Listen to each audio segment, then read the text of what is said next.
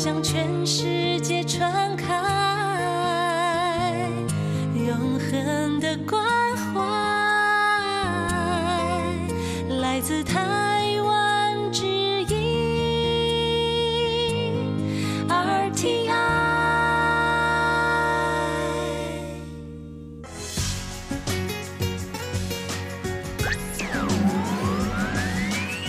Quý vị đang đón nghe chương trình Việt ngữ Đài RTI truyền thanh từ Đài Loan.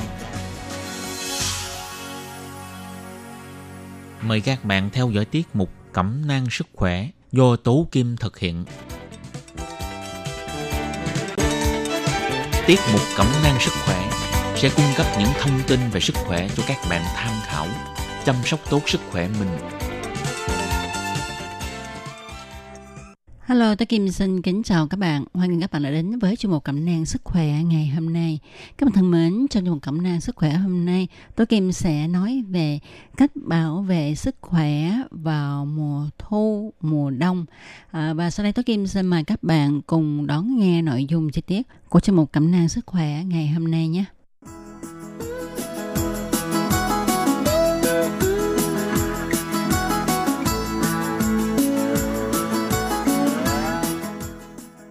Các bạn thân mến, như chúng ta biết ha vào mùa thu, mùa đông thì thời tiết thay đổi thất thường. Trời đôi khi se se lạnh, à, có khi thì lạnh rét, rồi đôi khi lại nóng lên khiến cho mọi người gặp khó khăn trong việc bảo vệ sức khỏe của mình. Và vào mùa thu mùa đông thì các bệnh về tim, phổi, dạ dày hay nhân cơ hội này mà bộc phát khiến cho người ta rất là dễ mắc các chứng bệnh như là cảm cúm nè, đau họng, viêm họng, viêm thanh quản, khí quản, viêm tiểu phế quản, viêm phổi hay là cao huyết áp, rồi khó thở, tim đập nhanh, nhồi máu cơ tim, đột quỵ, đau khớp, các vấn đề về tiêu hóa như đầy hơi, chậm tiêu, hội chứng ruột kích thích, viêm loét dạ dày tá tràng, vân vân và vân vân. Ôi quá nhiều phải không các bạn? Do đó, hôm nay chúng ta hãy cùng nhau tìm hiểu về cách ăn uống, bảo dưỡng để phòng các bệnh về tim, phổi, dạ dày vào mùa thu, mùa đông nhé các bạn. Các chuyên gia cho biết, do nhiệt độ ban ngày và ban đêm chênh lệch khá xa dẫn đến sức đề kháng của cơ thể con người giảm đi, làm cho người ta dễ mắc các bệnh mãn tính. Các bác sĩ kiến nghị là trong mùa này thì chúng ta nên chú ý bảo dưỡng cho cơ thể để tránh các bệnh cũ tái phát. Sự chênh lệch nhiệt độ giữa ban ngày và ban đêm khá xa, rất dễ làm cho huyết áp tăng cao, gây nên tai biến mạch máu não, nghẽn mạch máu, vân vân. Ở một số người, sự trao đổi chất cũng chậm lại, làm cho bề mặt của da bị mất nước. Do đó, rất là dễ xuất hiện hiện tượng ngứa da, khô da và ho khan. Vào mùa thu, khi trời chuyển lạnh, đường tiêu hóa cũng rất nhạy cảm đối với các thức ăn lạnh. Khi chúng ta ăn những thức ăn lạnh, dễ làm cho dạ dày co thắt, không tiêu, đau dạ dày, sình bụng, vân vân. Ngoài ra, một khi sức đề kháng của cơ thể giảm thì virus và vi khuẩn rất là dễ xâm nhập vào. Do đó, à, các bệnh như là cảm cúm nè, dị ứng mũi, ho suyễn, các bệnh mãn tính về đường hô hấp cũng rất dễ xảy ra. Chuyên gia dưỡng sinh Cầu Đức Như, Bệnh viện Trấn Hưng cho biết, bộ phận tim phổi bộ tiêu hóa của con người rất là dễ bị ảnh hưởng khi thời tiết lạnh. Do đó chúng ta nên chú ý phải thực hiện ba dưỡng. Đó là chúng ta phải dưỡng tim, dưỡng phổi và dưỡng dạ dày. Con người ta sinh bệnh kỳ thực là do sức đề kháng yếu. Ta có thể thông qua thức ăn để tăng cường sức đề kháng. Bác sĩ cho biết là chúng ta nên để ý một chút những thức ăn nào có thể làm cho nhuận phổi ít khí và còn phải tăng cường sức đề kháng. Do đó chúng ta phải chọn những thức ăn dinh dưỡng để nâng cao sức đề kháng của cơ thể. Để nâng cao sức đề kháng của cơ thể thì chúng ta nên chọn những loại thực phẩm nào? Chúng ta có thể chọn những loại thực phẩm có phong phú các chất như là sắt, vitamin A, vitamin C, vitamin E, vitamin B6, và những chất này thì thường có trong gan heo, sữa bò, trứng gà, chanh, cam, những rau cải có màu xanh đậm, cà rốt, vân vân. Và trong y học cổ truyền cũng có câu thiên nhân hợp nhất, thuận ứng nhất thời. Đó là phương pháp dưỡng sinh của y học cổ truyền.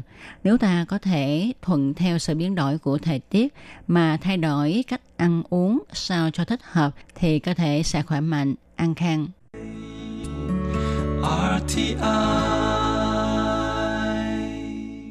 Các bạn thân mến, vừa rồi là kiến nghị của chuyên gia khuyên chúng ta nên thay đổi cách ăn uống để tăng sức đề kháng vào mùa thu, mùa đông lạnh lẽo. Và mùa thu, mùa đông thì chúng ta hay bị cảm nhất. Và chúng ta đừng nên coi thường các loại cảm cúm vào những cái mùa này. Tại vì đôi khi cảm cũng sẽ gây tử vong do viêm phổi liên cầu khuẩn gây ra thì à, có một em bé 3 tuổi, em bị cảm, đợi cha mẹ đưa đi phòng khám bệnh lấy thuốc cảm về uống. Tưởng rằng uống thuốc thì sẽ khỏi bệnh, không ngờ chỉ trong vòng một tuần bệnh trở nặng, em sốt cao không hạ, thở gấp, cha mẹ đưa em đến bệnh viện thì em đã hôn mê. Và tại sao chỉ là một cơn cảm mà lại biến chứng như vậy? Đó là do em bị viêm phổi liền cầu khuẩn. Có rất nhiều trẻ nhỏ trong mỗi các em đều tiềm ẩn virus viêm phổi liên cầu khuẩn. Khi cảm hay là khi mà sức đề kháng của các em yếu đi thì viêm phổi liên cầu khuẩn sẽ thừa cơ hội xâm nhập vào máu hoặc các cơ quan khiến cơ thể bị nhiễm bệnh. Thường nhất nó sẽ gây nên các chứng như viêm phổi, viêm tay giữa, viêm màng não, thậm chí có thể gây nhiễm trùng huyết và nó có thể làm cho bệnh nhân tử vong trong một thời gian ngắn. Triệu chứng của viêm phổi liên cầu khuẩn giai đoạn đầu thì cũng rất là giống như là các triệu chứng của bệnh cảm thông thường. Thì những triệu chứng này à, thường thấy như là ho, sốt, đau họng, phát lạnh, ăn không ngon, thở hổn hển hoặc là đôi khi có ói, trướng bụng. Do đây là những triệu chứng mà bệnh cảm thường hay gặp cho nên các phụ huynh không quá để ý. Do đó bệnh thường hay trở nặng có thể biến chứng qua viêm phổi, viêm màng não và một khi biến chứng nặng thì rất nguy hiểm đến tính mạng của trẻ. Cũng vì lý do này cho nên người ta không dễ phát hiện ra chứng bệnh viêm phổi liền cầu khuẩn giai đoạn đầu. Cứ tưởng là bị cảm thông thường mà thôi. Do đó, khi người nhà phát hiện bệnh nhân có những triệu chứng bất thường không ổn đưa đến bệnh viện thì thông thường bệnh đã trở nên quá nặng. Thêm vào đó là sự làm dụng thuốc kháng sinh làm cho sự điều trị viêm phổi liên cầu khuẩn càng thêm khó khăn do kháng thuốc. Vì thế mà tỷ lệ tử vong của các trẻ mắc bệnh viêm phổi liên cầu khuẩn lên đến 9,6%, cao gấp 4 lần so với nước Mỹ, một nước ít lạm dụng thuốc kháng sinh. Mùa thu là mùa cao điểm của bệnh viêm phổi liên cầu khuẩn. Ta có thể cho các trẻ em dưới 5 tuổi, đặc biệt là dưới 2 tuổi, đi tiêm phòng để ngừa bệnh viêm phổi liên cầu khuẩn. Bệnh viêm phổi liên cầu khuẩn thường gặp ở các trẻ em dưới 5 tuổi, nhất là ở các trẻ dưới 2 tuổi. Khi được tiêm chủng thì các vi khuẩn trong mũi, trong họng của các trẻ sẽ giảm mạnh, đồng thời cũng sẽ làm giảm tỷ lệ các em mắc các chứng như viêm tay giữa, viêm phổi,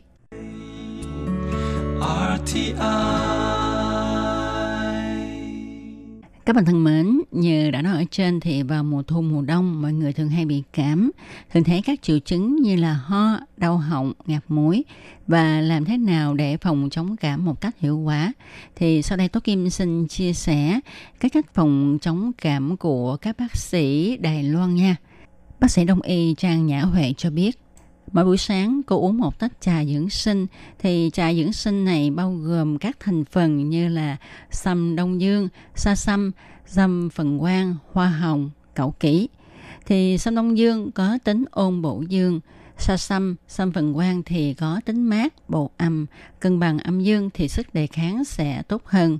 Cẩu kỷ thì bổ máu, các bạn có biết không khi mà tuần hoàn máu huyết tốt thì nó sẽ làm tăng sức đề kháng của cơ thể.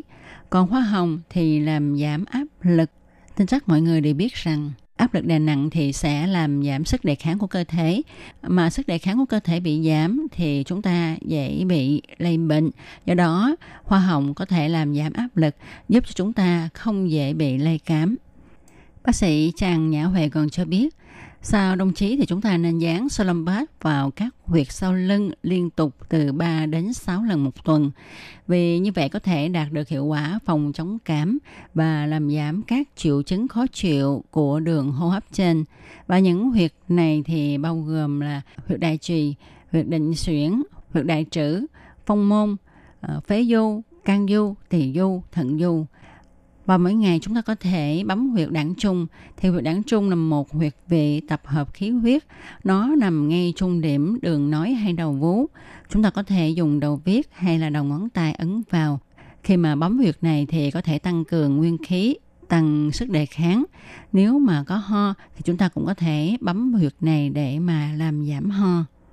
Còn bác sĩ gia đình Hà Nhất Thành thì cho biết để phòng chống cảm thì chúng ta nên tránh tiếp xúc với vi khuẩn và điện thoại di động của bác sĩ Thành được bọc bởi bao ni lông. Bác sĩ nói, làm như vậy thì có thể chống nước và giảm bớt vi khuẩn. Vì khi dùng điện thoại di động, rất dễ đưa vi khuẩn vào miệng và mũi. Cứ mỗi 5 ngày thì thay bao ni lông một lần. Ta cũng nên dùng ancol chùi bề mặt của máy để sát trùng thì có thể giảm được tỷ lệ bị lây cám. Rồi chúng ta có thể uống trà xanh và ăn rau ua. Mỗi ngày bác sĩ Thành đều uống trà xanh không đường. Trong trà xanh có chất làm gia tăng sức đề kháng của cơ thể. Nó làm cho ta tập trung tinh thần vào ban ngày và ban đêm thì dễ ngủ hơn. Nghỉ ngơi điều độ có thể phòng được bệnh cảm. Mỗi ngày, bác sĩ Thành còn uống thêm dao ua. Những vi khuẩn có ít trong dao ua sẽ làm tăng sức đề kháng của cơ thể. Và ông còn uống một viên vitamin tổng hợp để bổ sung dinh dưỡng cho cơ thể nữa. Ngoài ra, bác sĩ Thành còn lợi dụng thời gian để vận động. Ông cho biết là vận động không cần phải định ra một thời gian cố định. Mỗi ngày 3 lần, mỗi lần 10 phút cũng có thể đạt đến 70% hiệu quả liên tục vận động 30 phút. Bác sĩ Thành lợi dụng lúc nghỉ trưa để ra công viên đi bộ với bước nhanh hoặc là làm các động tác vươn dài. Mỗi ngày có thể tích lũy được 30 phút vận động. Bác sĩ cho biết chúng ta còn nên chuẩn bị hai loại mền, mình dày và mình mỏng. Khí hậu thay đổi khi nóng khi lạnh cho nên ta phải chuẩn bị hai loại mền, một loại dày và một loại mỏng. Nếu khi mới lên giường ngủ không có lạnh thì chúng ta nên đắp mền mỏng. Đợi đến khi nửa đêm trời lạnh hơn thì ta đắp mền dày hơn để tránh khi mới đi ngủ đắp mền dày làm cho chúng ta chảy mồ hôi, ướt áo. Đến nửa đêm khí trời lạnh hơn thì cái áo ướt đẫm mồ hôi sẽ lạnh đi khiến chúng ta dễ bị cảm. Và đó là cách phòng chống cảm của bác sĩ Hạ Nhất Thành. Sau đây chúng ta hãy uh, nghe bác sĩ Trần Chánh Văn chia sẻ về cái cách phòng chống cảm của mình nha. Ông nói là mỗi ngày uống một loại vitamin có chứa sium là việc mà ông phải làm. Sium là một chất đóng vai trò xúc tác cho rất nhiều phản ứng hóa học trong cơ thể. Nếu như cơ thể thiếu sium thì sự trao đổi chất trong cơ thể sẽ bị ngừng lại. Hệ thống miễn dịch cũng bị ảnh hưởng. Chúng ta cũng có thể hấp thu sium qua thức ăn như là hải sản, trứng, gan, à, chế phẩm sữa, vân vân thì à, chất dịch trong khoang mũi là để lọc vi khuẩn bảo vệ khoang mũi. Mỗi ngày khi thức dậy, bác sĩ Văn thường dùng khăn nóng đắp mũi, hít hơi nóng để cho chất dịch trong mũi luôn ấm. Sau khi mà đắp nóng thuận tiện thì ông ấn nhẹ vào dưới hai cánh mũi và dưới mắt để thúc đẩy cho máu lưu thông.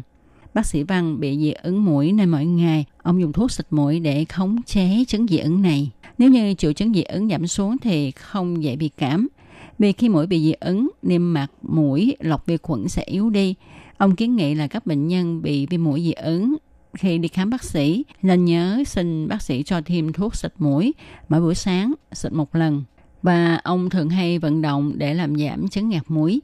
Ông cho biết khi ngạt mũi nhẹ, ta vận động cho ra mồ hôi thì có thể làm giảm chứng ngạt mũi nhẹ. Sau đó nếu chứng ngạt mũi không giảm và chúng ta thấy là có thêm triệu chứng ho và đàm thì có màu vàng, lúc này chúng ta nên đi đến cho bác sĩ khám bệnh lấy thuốc về uống nha. Các bạn thân mến, chúng ta vừa đón nghe những lời chia sẻ về việc phòng chống cảm của hai bác sĩ Tây Y và một bác sĩ Đông Y. Hy vọng rằng sẽ giúp ích cho các bạn được ít nhiều. Và các bạn thân mến, trong một cẩm nang sức khỏe ngày hôm nay cũng sẽ được tạm dừng nơi đây. Tố Kim xin cảm ơn các bạn đã chú ý theo dõi. Thân chào tạm biệt các bạn. Bye bye. Quý vị và các bạn thân mến, xin mời quý vị và các bạn truy cập vào trang web Đài e RTI để đón nghe chương trình phát thanh tiếng Việt vn.rti.org.tvk e và cũng có thể